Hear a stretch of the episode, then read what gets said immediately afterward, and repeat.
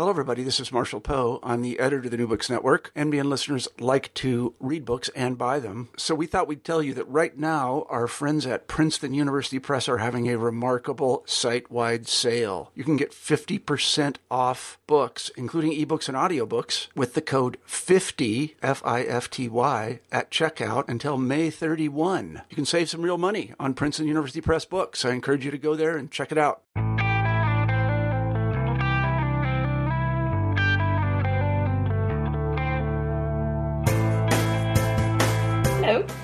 Welcome to New Books in European Studies. I'm your host, Tal Zalmanovic.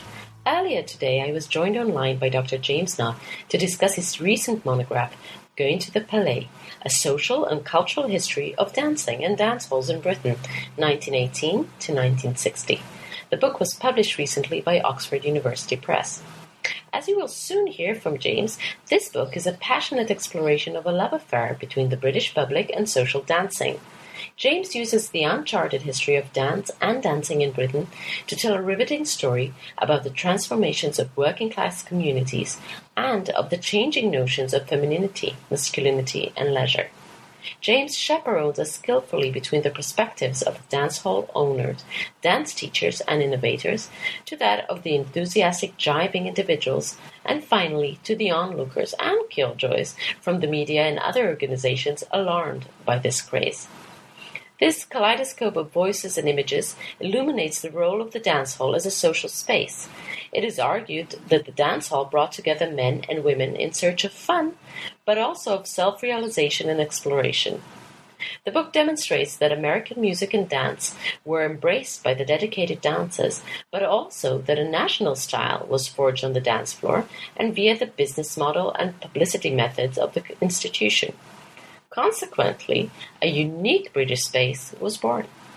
The story of the rise and fall of the dance hall is constructed through its economic history. Its financial success and decline are analyzed with sources from the day's trade press, such as the Dancing Times, the archives of individual companies, and the regulation and licensing records of towns and cities. The cultural role of the dance hall is revealed through its representation in local and national press. To find out what going to the Palais had meant to individuals, James conducted oral interviews with his parents, among others, and weaved together contemporaneous social surveys and Mass Observation reports. The result is a superb exploration of gender and race relations, as well as a fascinating look at an industry that had once rivaled cinema as an ultimate pastime. Thank you for downloading this podcast. I hope that you'll enjoy our conversation about this dazzling account of Dancing Britain as much as I did. Hi, James. Thank you for joining us today. Hi, uh, you're welcome. Looking forward to it. Um, could you actually begin our conversation with telling us a little bit about your um, academic background and what brought you to this specific project? Uh, yeah, sure. Um, I suppose I came to this uh, specific project basically because it was um, I touched on it on my first book, uh, and also um, in some uh, family history. You know, there's a family history connection here. So um, I'm a historian of uh, popular culture, social history in 20th century Britain, and um, at Oxford I did my PhD on the popular music industry in interwar Britain in the 1920s and 30s. Mm-hmm. That in itself was um, something that had, had, basically come out of a hobby. I, I just loved the music from that period, and I got more and more into it. And as I was a historian, I was able to develop kind of analytical and contextualization of it. Mm-hmm. Um, so. Uh, my first book, Music for the People, um, primarily was looking at popular music industry, but also I came across the dance halls for the first time when I was researching for that. And indeed, there's uh, something about 1920s and 30s dance halls in that book. Uh, and I found mass observation um, an amazing source for that. So it was at the back of my mind that the next project, sort of coming naturally out of that, uh, would would be dance halls. Mm-hmm. Um, the other major reason for coming to this is much closer to home. I mean, it's part of my family history. Uh, my parents met at a dance hall. Oh, um, my mother, in particular, was really interested in dancing. She absolutely loved it, and um, I sort of carried on doing it whenever she had the opportunity later on in life. Um, but yes, so it, it's all part of my my upbringing. My parents from working class background in uh, an industrial town in the north of England. Mm-hmm. Um, they met at the dance hall, and the more I found out about the topic and spoke to other people, the more I realised that you know that, that's where everybody met. Um, and the more I listened to other women of my mother's age speaking, the more I re- realised that you know they loved this uh, this dancing, and it was really important to them. So yeah, that's that's how I got into it. I think that's a wonderful reason. Um, actually, at some point in the book, you give this uh, kind of incredible statistic that seventy percent of the couples in Britain at the period met at the dance hall. So yeah, absolutely. I mean, I'm not sure exactly how accurate that figure was. I think it was from the Daily Mail, but um, I wouldn't be surprised, you know, that uh, it's the major place to meet uh, members of the opposite sex, and so many love stories and romances and people's marriages started in the dance hall. Okay, so now that we're in a positive mood, uh, maybe you can help us set the scene a bit. So, describe this um, social space to us. What is a dance hall? How does it look like? Or um, who were the people that went there? And you know how old they were? What did they dance? okay, yeah. Um, well, if we think about the kind of um, quintessential dance hall, the public dance hall, the commercial dance hall. Uh, in effect, they changed very little in uh, sort of their physical appearance and the conventions and the modes of behaviour from the 1920s through to the to the 1950s. Mm-hmm. So um, they would be wonderfully decorated. You would come into the dance hall. Uh, you'd probably have quite an elaborate uh, sort of vestibule and ticket counter. Um, if they were particularly fancy, you'd have uh, sort of members of staff in a uniform to greet you and so on. Um, and then there'd be facilities for changing because a lot of people came to the dance hall and they would go and change their clothes or adjust their makeup and so on of the, their women in, in the changing rooms. So they um, would come straight from work and change there. It wasn't only a weekend pursuit, right? Yeah, that's right. Because a lot of people coming straight after work. Uh, or also, you know, maybe we can uh, discuss as well the kind of uh, parental attitudes towards this. Some some parents didn't like uh, their, their daughters going to the dance halls, or they perhaps wouldn't agree to what they were wearing there. So girls would put on an extra dress over the top of their proper dance hall dress and then you know take that off once they got to the dance hall. Mm-hmm. But um, yes, so you you have the large central space where the dancing, the dance floor is there, um, and you've got subdued lighting. Mm-hmm. Um, you have perhaps around the edge of the dance hall, you'd have uh, tables and chairs with um, linen tablecloths on where you could get a, a drink, a, a, cup of tea, a coffee, maybe soft drinks. Mm-hmm. Um, and there might be a balcony above. In some of the dance halls, like Mecca dance halls, you could um, pay just to go in the balcony and then you're not dance. So oh. That was part of the attraction as well, because of the kind of social atmosphere of this. Uh, um, uh, of the dance hall that you could go up there and just watch the other dancers, gossip, chat, uh, have a coffee or whatever. Mm-hmm. Um, so you had uh, once you you've got the the dance space at the end of the larger ones, you'd have a raised uh, stage. Um, Mecca dance halls were, which was one of the most famous chains of dance halls. They were famous for having revolving bandstands, oh. so a bit of kind of showbiz and glamour, if you like. Um, yeah. This meant that they could change the, the orchestra uh, over the night, kind of seamlessly. One would swirl round in a kind of theatrical uh, entrance um, and, and come onto the stage. So this was always um, live so, music, right? Sorry? It was always live music. Uh, yes, yeah.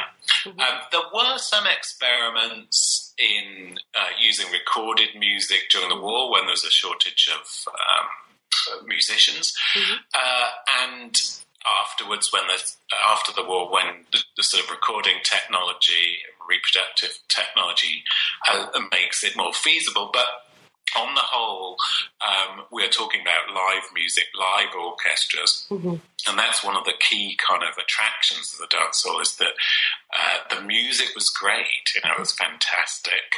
Uh, these orchestras, they could be visiting famous bands, but more often they were kind of the local palais orchestra. Uh, but they were, you know, they were really skilled um, and. Uh, good at what they were doing. So yeah, live music, wonderful music. Um, it depended what time of the evening you were when you arrived, who you would see there.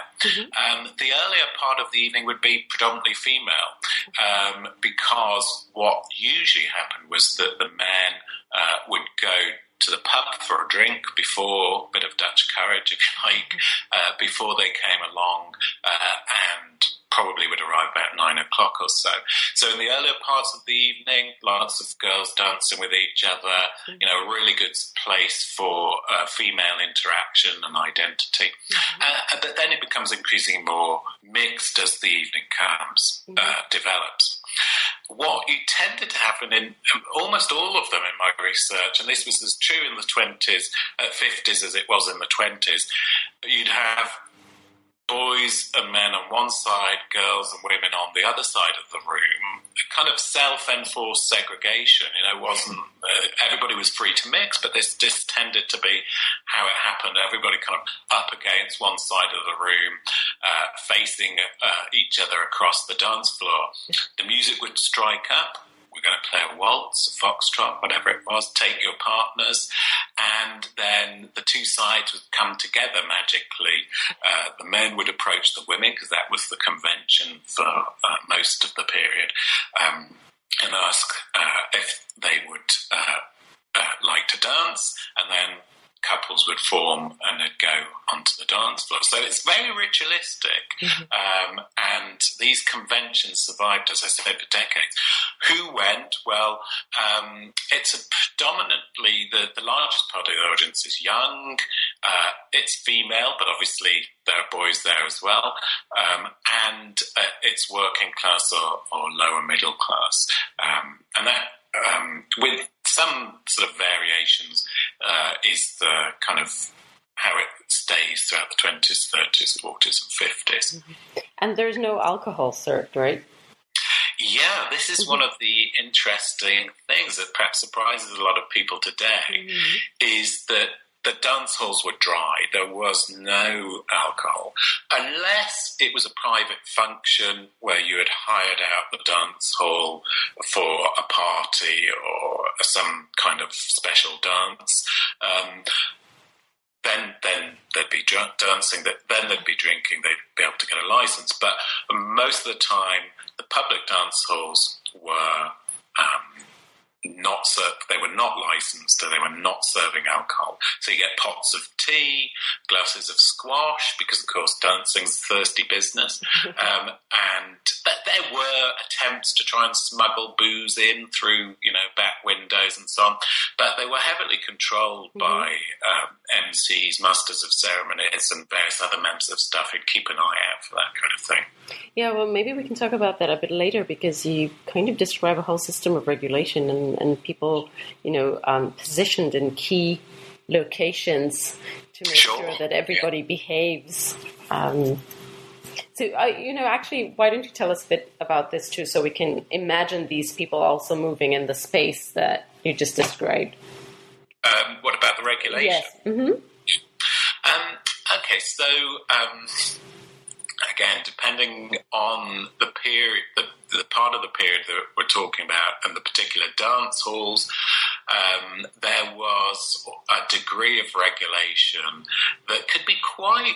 Um, quite severe, if you like.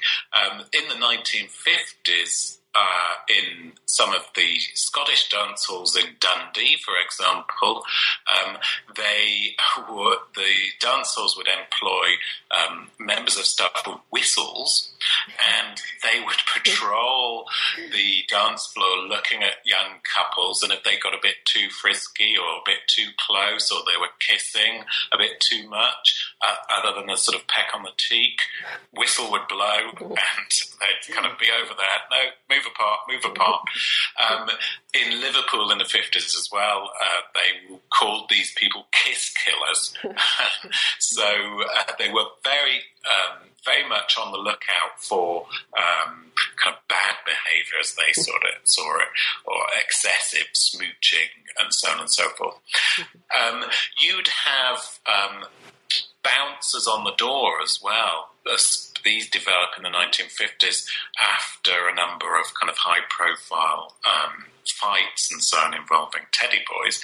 Uh, more often you would get. Um, the, the Mecca, for example, found that it was good policy to use uh, women rather than kind of aggressive looking uh, male bouncers to um, to screen the patrons when they were coming in. So they would look out for people who were drunk, uh, who looked as if they were going to cause trouble, or even if they were badly behaved. Some of the dance halls, uh, sorry, badly dressed. Some of the dance halls had dress codes where, you know, if you didn't wear a tie, you weren't allowed in, so they'd have a supply of ties for you to put on to.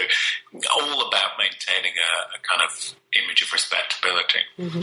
So there, there's there's screening when you come in, before you come in to get in, uh, and then once you're on the dance floor, the dancers are moving around the floor and so on. Uh, a lot of um, people would be standing at the sides watching the dancing, not actually dancing themselves, or sitting at tables.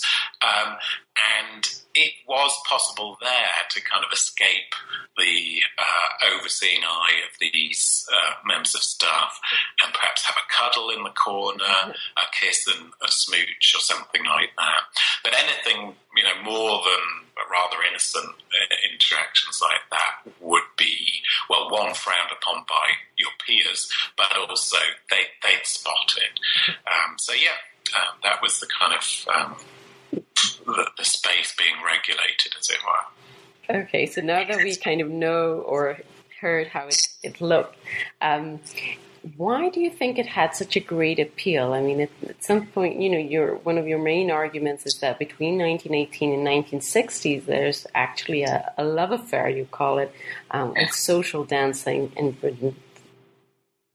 Why was it um, so appealing? Um, well, I think a number of reasons. Uh, first of all, of course, there is the music and the dances themselves, which are key, obviously, to, to the dance halls. Um, what develops after the First World War um, is a new kind of music with first jazz and then uh, dance band music and then big band music and then later uh, jive and rock and roll. Um, that's much more energetic and, and um, appealing to, especially to younger people.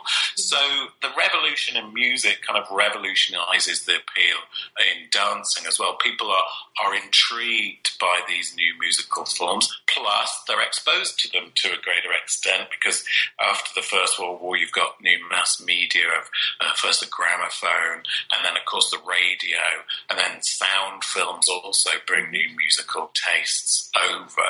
So, in general, in British society, society, there's a huge thirst for uh, for music.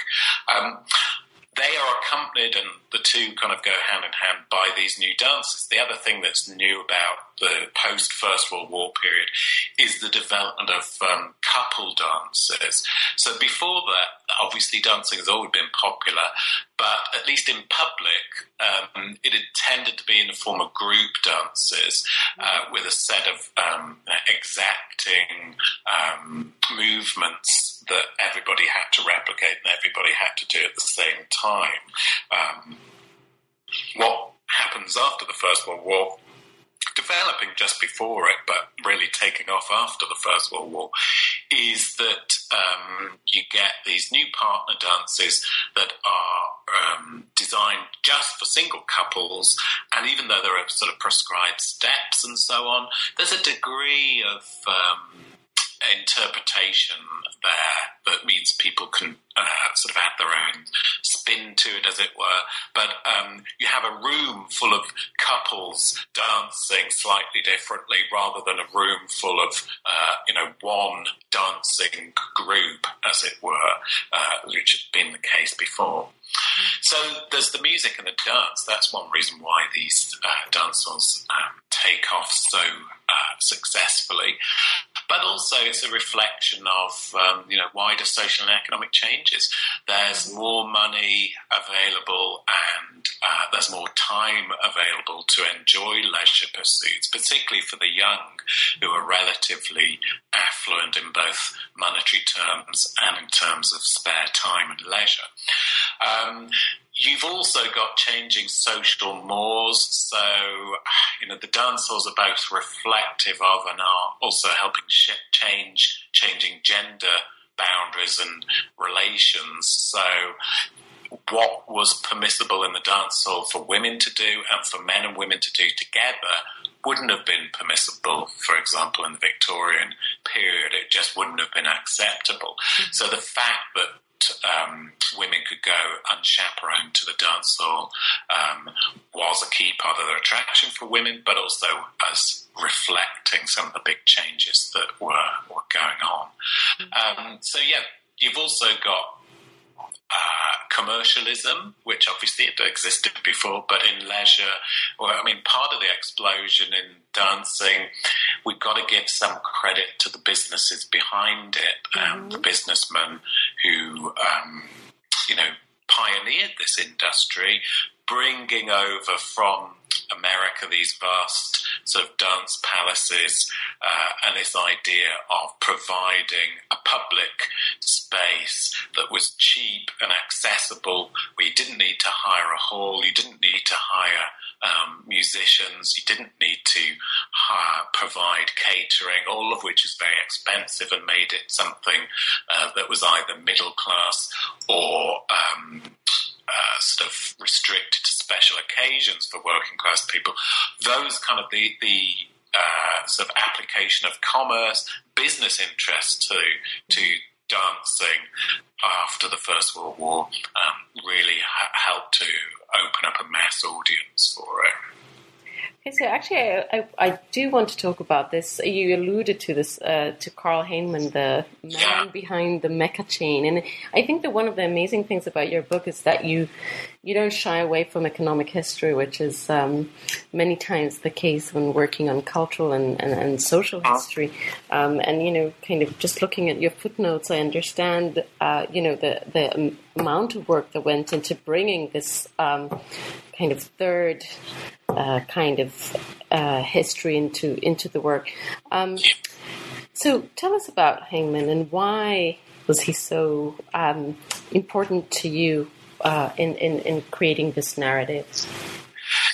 Yeah, I think he's absolutely critical to the understanding of the development of dancing in Britain, and also um, you know, he has a number of other interests uh, that are important for the culture of Britain as well. Mecca moves on in the 50s and 60s into to bingo, for example. But um, I wanted, perhaps if I talk a little bit about, you know, why I focused on the economic history mm-hmm. as well. Yeah. I mean, I really wanted to bring home how influential dancing was and just how it was everywhere and how every small town and large city had these palais de danse and how they sort of multiplied and spread um, and how successful they were and pioneering they were as businesses because um, you know, they're part of a kind of democratization of British culture that's being uh, led by commercialism in the 1920s, 30s, and then uh, even more effectively after the Second World War uh, with the growth of consumerism more generally. Carl Heimann of Mecca was really important because he set the sort of model for others to emulate. He worked as well with Alan Fairley, who was his partner at Mecca. He was an important Scottish uh, entrepreneur. I mean, Heimann had come over from Denmark. Um, as a child with just a few pence in his pocket and unable to speak English. And he was a, is a classic kind of rags to riches story. Um, he starts working for Mecca Company, which is uh, really concerned with catering, uh, and he sees whilst catering at the Savoy Hotel uh, just how um, wonderful dancing is, mm-hmm. and he um, endeavours to try and give uh, those kind of Savoy hotel dancing experiences and standards of luxury to um, ordinary people, bring it to a wider market, um, because he can make a lot of money out of it. He sees that there's a potential, uh, huge potential market there for this kind of thing. So he has the original idea, if you like. Uh, uh, well, there were um, other entrepreneurs such as though Booker and Mitchell are behind the um, Hammersmiths uh, Palais, which was the first kind of public dance hall on the American model. But he, um, uh, Heimann, is more influential because um, he sets up and develops this chain of dance halls. The other influence, the other reason why he's influential is because he changes dancing uh, itself. Um, one of the developments after, you know, one of the reasons why the dances were so popular after the First World War was that they were spontaneous. There was a kind of um, joie de vivre about them. Uh, and as I outline in the book, the development of the English style by mm-hmm. uh, professional dance teachers was an attempt to regulate and control them for a variety of reasons because of the kind of moral reaction to them. Um, and it makes them more formalized and kind of subdued. Uh, so Mecca realizes, Heimann realizes that, you know, this is putting off a lot of potential dancers because you've got to go through these lessons. It's uh, all rather complicated. How do we get more dancers into the dance halls? Well, let's create a number of easy to do dances. And so he's responsible for these group de- dances that develop in the 1930s, most famous example of which is, is the Lambeth Walk. So he's really important um, as an economic businessman, as a pioneer of the industry, uh, introducing all sorts of new methods, um, publicity, advertising, and so on. But he's also uh, influential because um, of his influence on actually what was being danced by people and trying to popularize these easy to do dances. I really like the story that you put about um, the way that uh, during the the war, when there's a shortage of men, he comes up with this idea of um, equal rights nights for women, which they can choose their partners. Yes, that yeah, that that was really fascinating. Um, so, yeah, he's I don't know. On the one hand, I want to see him as a kind of pioneering, sort of uh, progressive feminist um, uh, supporter of emancipation. But the, on the other hand, you know, he's a hard nosed businessman, mm-hmm. and he realizes that um, most of his um, uh, clients or most of the people coming to the dance halls uh, are women, and that that kind of um, proportion of women increases even more during the war itself as men are called up and so on. And so he is um, interested in making sure that they have a good time and they they come to the dance dances. One of the trouble was that um, there were so many more women compared to men that it made the odds really difficult when it came to getting a dance. So this is why introduces, introduces this idea of um, equal rights, where the traditional convention of men choosing women to, and asking them to dance is turned on its head, and uh, women are allowed to um, to choose their their own partners. And of course, after the war, the convention is they return to convention and. Uh, yeah, that was one of the things that I found interesting here was that um, you know uh, during the war itself, it had it wasn't wholly successful, this experiment. Uh, it was only introduced in a few of the dan- Mecca dance halls, and there were some who resisted it. But you know, it kind of it it, it was allowed. It, it, it happened.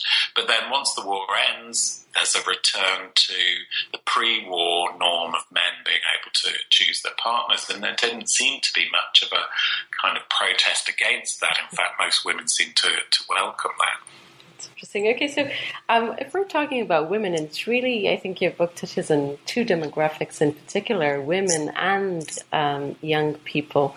Yeah. So, so since we've already started talking a bit about women, um, you describe the dance hall as a feminine public sphere. Could you tell us what you mean by that?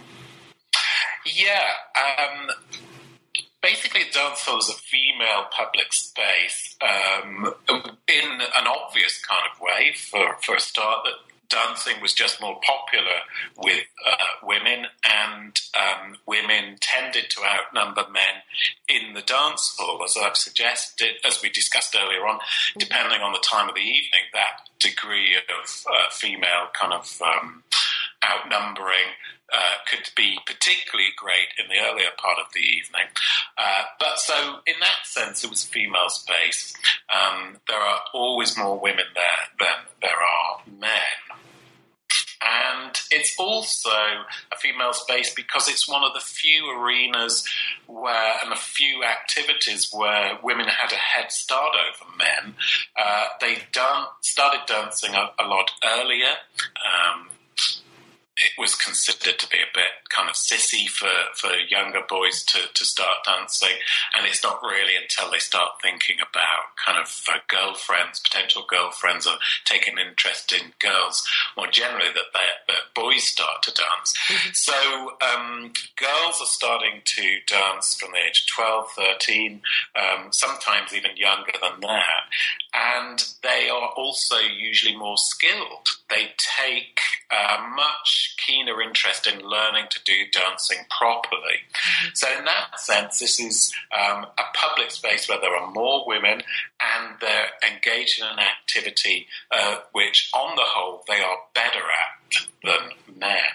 Mm-hmm. The other reason I say it's a sort of female space is that, um, unlike the pub, uh, it is women are welcome there. In fact, you know, obviously, dancing requires heterosexual coupling. It's one of the key aspects of the, the pastime. Um, but the space, as we've already described with those uh, MCs and those various people controlling behavior, is much more orderly uh, and um, less volatile. And even though there were uh, instances of violence, on the whole, it's a lot less violent and threatening uh, to women than a, a, lot of other public uh, spaces, uh, such as the pub and so on. So, yeah, that, that's really why it's uh, a female space, a really key female public space. You also described that it's a space where women can um, kind of play out different identities. Um, mm-hmm. you know, through their clothes, through their choice of dance, um, the way they perform, I guess their femininity in this um, space. Yeah, absolutely.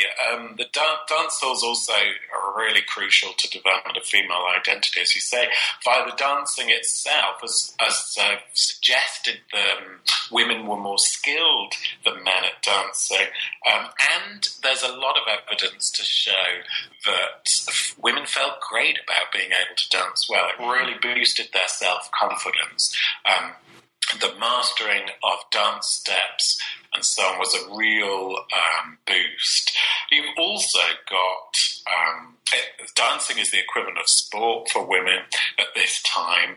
Um, it offers physical and mental exercise. Uh, physically, obviously, one of the most interesting uh, stories I remember is um, uh, woman who was dancing in the 50s, she said whenever they went dancing, they would weigh themselves before they went in the dance hall and afterwards, and they uh, you know, were amazed how much weight they'd lost because over an evening dancing, you know, it's, it's a very energetic uh, pastime. So it was great for women who were stuck in factories or in offices or shops and so on, mostly sedentary kind of behavior for them to be able to uh, get exercise. But also, it was good for relaxation. Um, and a lot of uh, women said how much they looked forward to this. It was the highlight of their week was when they went out dancing. It gave them a real uh, kind of boost um, psychologically as well. You've also got development of identities via uh, the the way that they dance, as you said, it, it is one of the features of the new social dances. Whatever the dance teachers say is that you can um, express yourselves through the dancing. So little steps, little twists, little moves. The way that you do the dance um, allows women to explore their identities uh, and particular dances and improvisations. And um, there's a lot of evidence that they found of beauty in dancing uh, itself and were attracted to it for aesthetic reasons. But clothing, as you said, was really because of getting ready for the dance, getting dressed up. This was a key part of the evening. That's why the dance halls provided uh, these facilities in in uh, for women in the changing rooms, uh, mirrors and so on. Even in Dundee in the fifties, they had um, a Yardley kind of perfume machine where you could put in your money and it would literally spray you with some with some perfume. Um, so the way in which women dressed uh, which clothes they chose, um, the way in which they styled their hair, uh, and they were bombarded with sort of often patronising advice about how to do this. This was all a key part. It was it was an it was a it was a very supportive uh, venue for them to experiment in. Mm-hmm. In the way they looked and the way they conducted themselves. Of course, there was peer pressure and there'd be gossip and there'd be kind of, you know, um, name calling as well. But on the whole, um, as I say, it's, uh, it's, a, it's a supportive atmosphere where they can go away from their parents um, uh, if they're younger and um, you know just experiment. So in the cinema, you can be inspired by Hollywood movie stars, but in the dance hall, you can actually try out what you've seen on the screen. Mm-hmm. You can dr- put on those dresses, adopt those hairstyles, maybe use some of those chat up lines or uh, the way that a certain film star um, kisses uh, and so on. You can actually put them in action. Okay, so actually, this leads us to the second demography, and that's uh, youth, because you describe it a lot as a the dance hall as a place, uh, kind of preparing you for uh, adulthood through experience.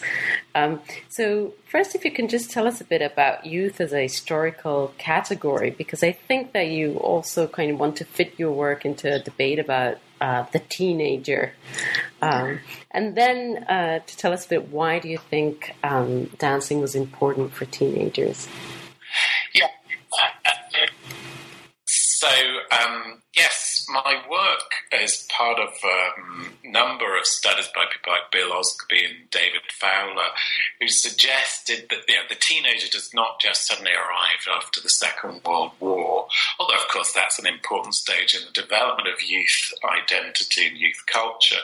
We can see in the dancehall precursors to that um, from um, the 1920s onwards. So, this group, I mean, the, the youth is described as those aged from about 13 to 20, 25, so it's not technically teenagers. Mm-hmm. But um, yes, the, the, the dance hall shows that.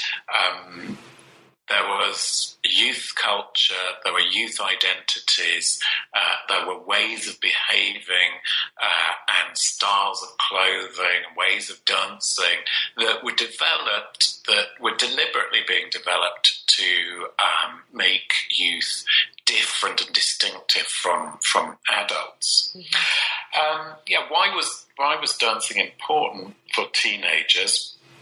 well, um, first is the sort of issue of socialization. So dancing was important at transition to adulthood. As Tom Harrisson from Mass Observation said in 1938, when you leave uh, school, you learn to work, to smoke, to bet, and to dance. So it was one of those social skills that uh, young people um, developed in order to become adult. And uh, dances offered people, young people, a first taste of independence. It allows them a sense of peer identity. They would go together with uh, groups of friends from work or school uh, or for the same street and so on. Uh, and it would allow them familiarity with the opposite sex. That's where they get their first uh, experience of dates and so on. Mm-hmm. But it's also, as well as developing sort of a distinctive youth peer identity and allowing this transition to, to adulthood. It's also critical in the formation of early youth cultures. Mm-hmm. So um, young people occupy distinctive physical spaces from their elders that makes them uh, kind of separate and distinctive. In the 1920s, that took the form of you know, highly stratified um, learners' halls that were little church halls or little assembly rooms, um, not the commercial dance halls, that would cater for a very specific age range. You know, oh, you'd go to one until you were about 14 or 15, and then, you know, you were too old for that. Then you'd progress to the next one, 15, 16, mm-hmm. and then eventually, uh, when you're 18, you'd go into the public dance halls. Mm-hmm. There were also in the 1940s and 50s a kind of distinctive physical space um, developed within the dance halls themselves my own mother remembers how if you wanted to jive certain dances, uh, so dance them in a jive style, uh, there was a part of the dance floor that was cordoned off where the jivers would go. and that was, uh, you know, that was increasingly common. And, and, that had been the case with the jitterbug during the war as well. Then it takes the sort of final leap in the late 1950s to young people having their own commercial dance halls. So this dance hall will only provide this kind of sort of young music, rock and roll, jive, those kind of dances, where other dance uh, other dance halls would be for the older generation. Mm-hmm. So um, you get this dis- distinctive physical space, but also distinctive dancing habits and styles. Uh, certain dances are adapted and made their own by, by young people. So even though you know, they're popular across the age groups, dances like the Charleston in the 20s, swing dances like trucking in the 30s, the jitterbug in the 40s, and jiving in the 50s are particularly taken up by uh, young people. A number of reasons why.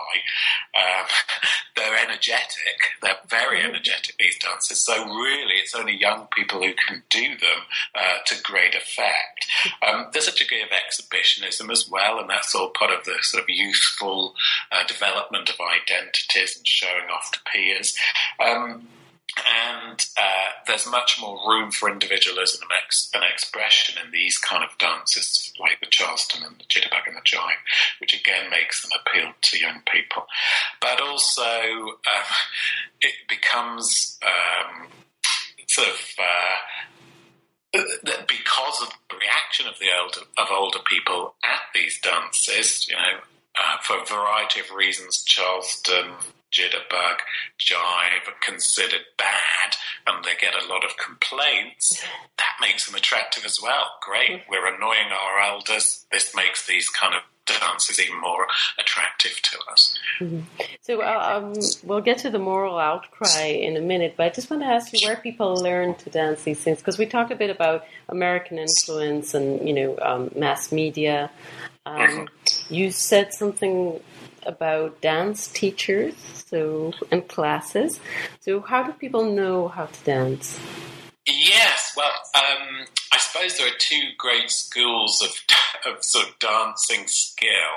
Um, there are those who learn to dance and those who don't bother to learn to dance. so, you know, a, vast, a lot of people were just content to go along to the dance hall and shuffle along and do very basic steps, which they could pick up perhaps from their friends, might show them mm-hmm. um, how to do a few steps, or they might read about them in the newspapers, see them on television or films and so on. Mm-hmm. But um, they weren't really concerned with perfecting the technique. It has to be said that that tended to be more male than female, because as we said, women were more interested in the skill of dancing and dancing for its own sake. For men, um, although it's true also of women, but to a greater extent, for men, the dancing was, you know, about social aspects, particularly finding girls, picking up members of the opposite sex. So we got that that kind of um, um, group. For those who did want to learn to dance, um, then yeah, dance teachers and dance schools are remarkably successful and, and numerous um, throughout the period, although they, they, kind of start to decline by the, the 50s. Um, but most towns would have a dance school. Um, they'd be uh, various dance classes that you could go along to, depending on, you know, delineated along skill and age, um, maybe gender, but not usually, um, and um, you you could uh, you could pay a small fee and and uh, learn the learn the dance steps.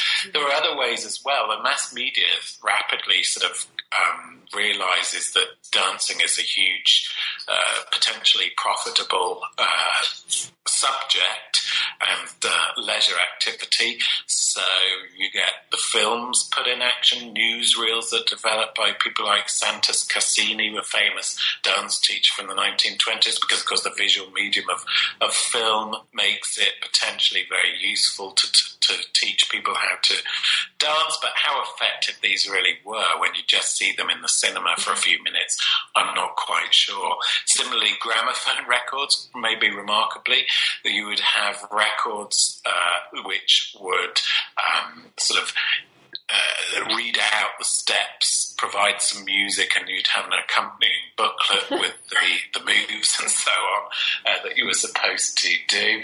Uh, but uh, perhaps more effectively, there was a whole publishing industry of dancing manuals teaching you how to dance, most famous of which was uh, Victor Silvester's Modern Ballroom Dancing, um, which sold at its millions and has never actually been out of print since it was uh, first issued in the early 1920s. Um, the newspapers also had a dancing column and they put sort of um, um, dance steps, uh, images there for you to follow. Again, you could roll up the carpet and uh, have a dancing session in your front room over the radio. Um, there was some um, dance lesson um, programs on the radio as well, which the BBC's Radio Times would provide uh, illustrations to accompany. Some of the more unusual things, you know, you kind of got a whole subsidiary of uh, little industries trying to cash in on the dance craze. Uh, you could, I mean, I'm I'd imagine it would have been very expensive, but there was some early electric dance machine which had bulbs that lit up uh, on uh, and correlated to positions on the floor where you would uh, put your your feet at a particular time. It's like a dancing robot. It was described as that was something that developed just after the Second World War. Um, but there were there were also um, a little bit like the Twister, the sort of game from mm-hmm. the 1970s. Roll out a sheet, it would have feet and places for you to go, and you know you could uh, try and learn to dance that way. So the whole myriad of different ways. But the dance teachers were um, were the most uh, sort of um, ubiquitous uh, and popular way. If you wanted to learn to dance, you'd go to a dance school and dance class. So when you describe these um, dance manuals, I keep thinking that um, it must have been a real challenge to research something as a historian that is actually so fleeting as, as a dancing experience.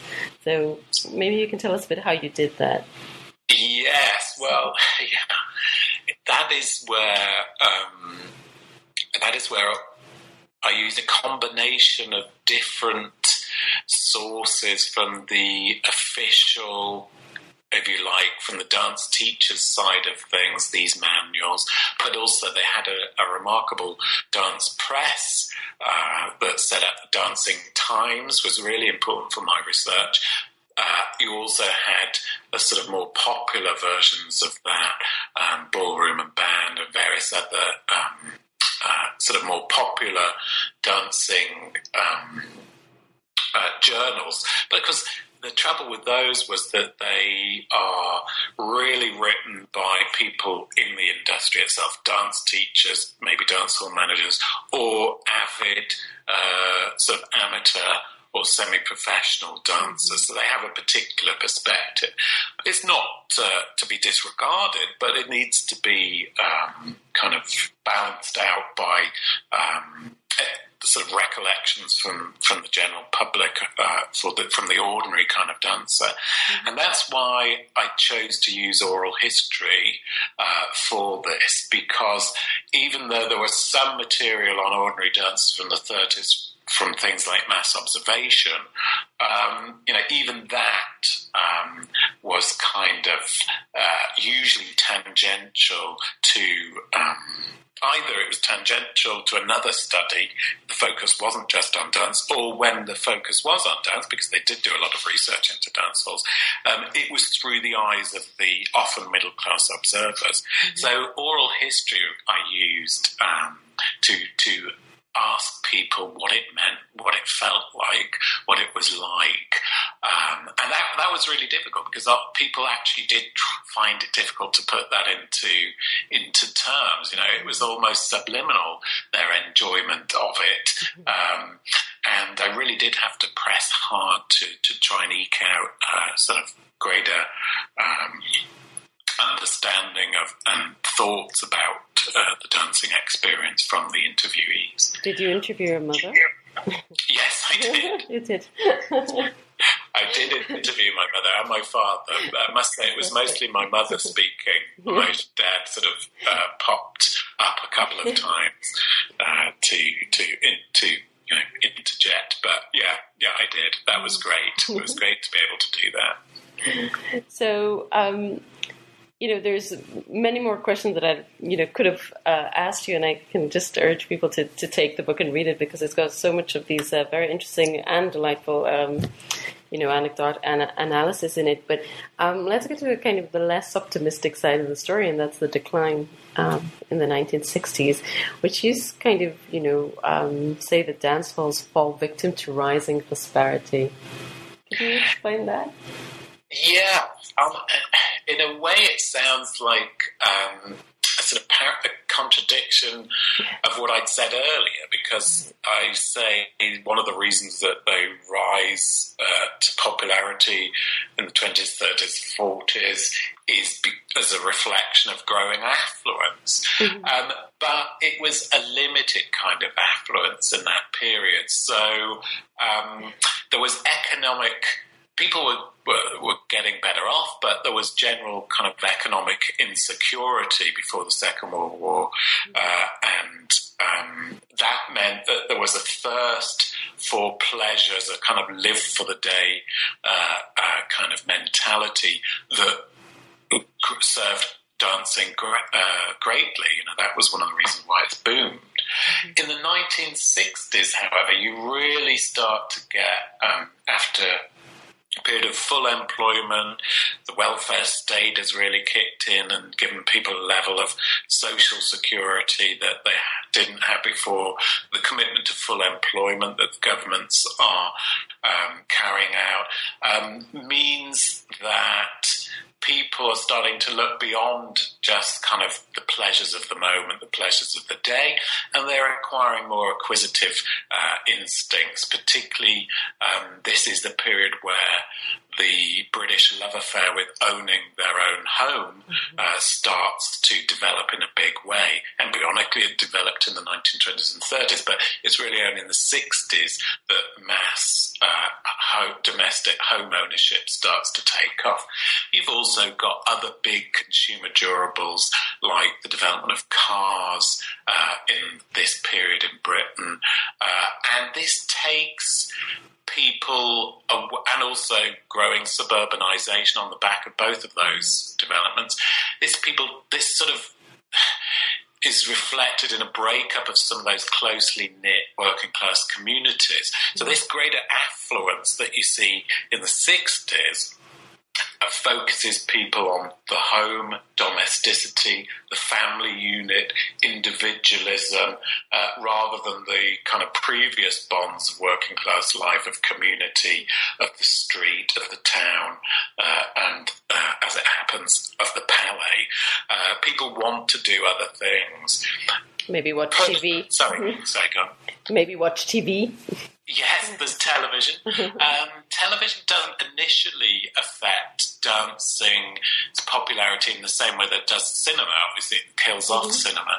Um, and you get come dancing, which uh, sort of, in a way, boosts uh, temporarily the popularity of, of dancing. Um, but in the sense that the television reflects a new kind of uh, focus on home life mm-hmm. and staying in, then yes, uh, that, that is part of the uh, sort of counter attractions.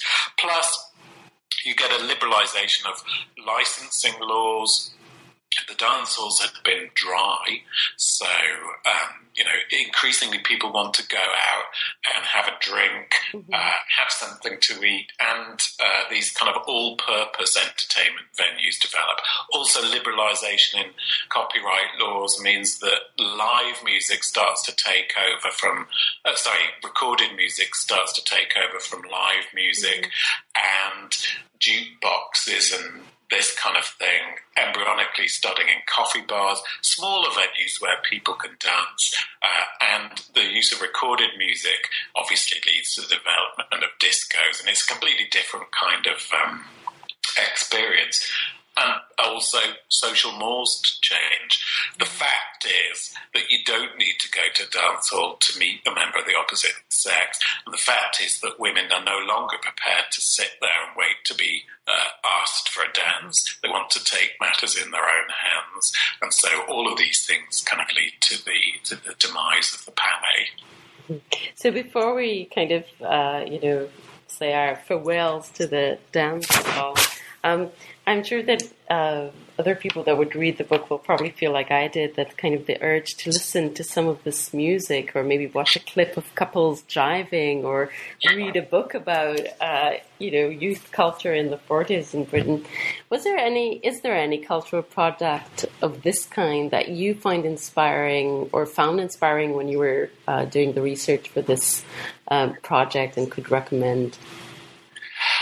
Oh, wow. Yeah. I mean, obviously the music of the period is uh, one of the key ways to get in into this. Uh, mm-hmm. the dance music, there are dozens and dozens of CDs, of MP3s, of dance uh, bands, dance musicians from the 1920s, 30s, and then the sort of 40s, 50s, and then the rock and roll era. So that that's all out there. Are a lot of films as well. Um, the newsreels were fascinated by the um, by the dancing phenomenon.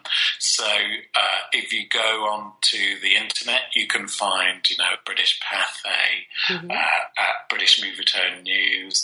You can find a lot of really fascinating um, dance new, newsreels about dance halls and those um, demonstration dances that I talked about mm-hmm. from people like Santos Casani. They're all there. Mm-hmm. Um, pick up some of those dance manuals, like from people like Victor Silvester, uh, buy one of his uh, autobiographies. You know, they're an interesting read as well. but there are a number of films, uh, in particularly the 1950 film Dance Hall, which mm-hmm. follows the um, exploits of a, a, group of young women in the dance hall, uh, filmed in a prop, real dance hall, you know, in in the spirit of the 1950s kind of social problem, social comment film.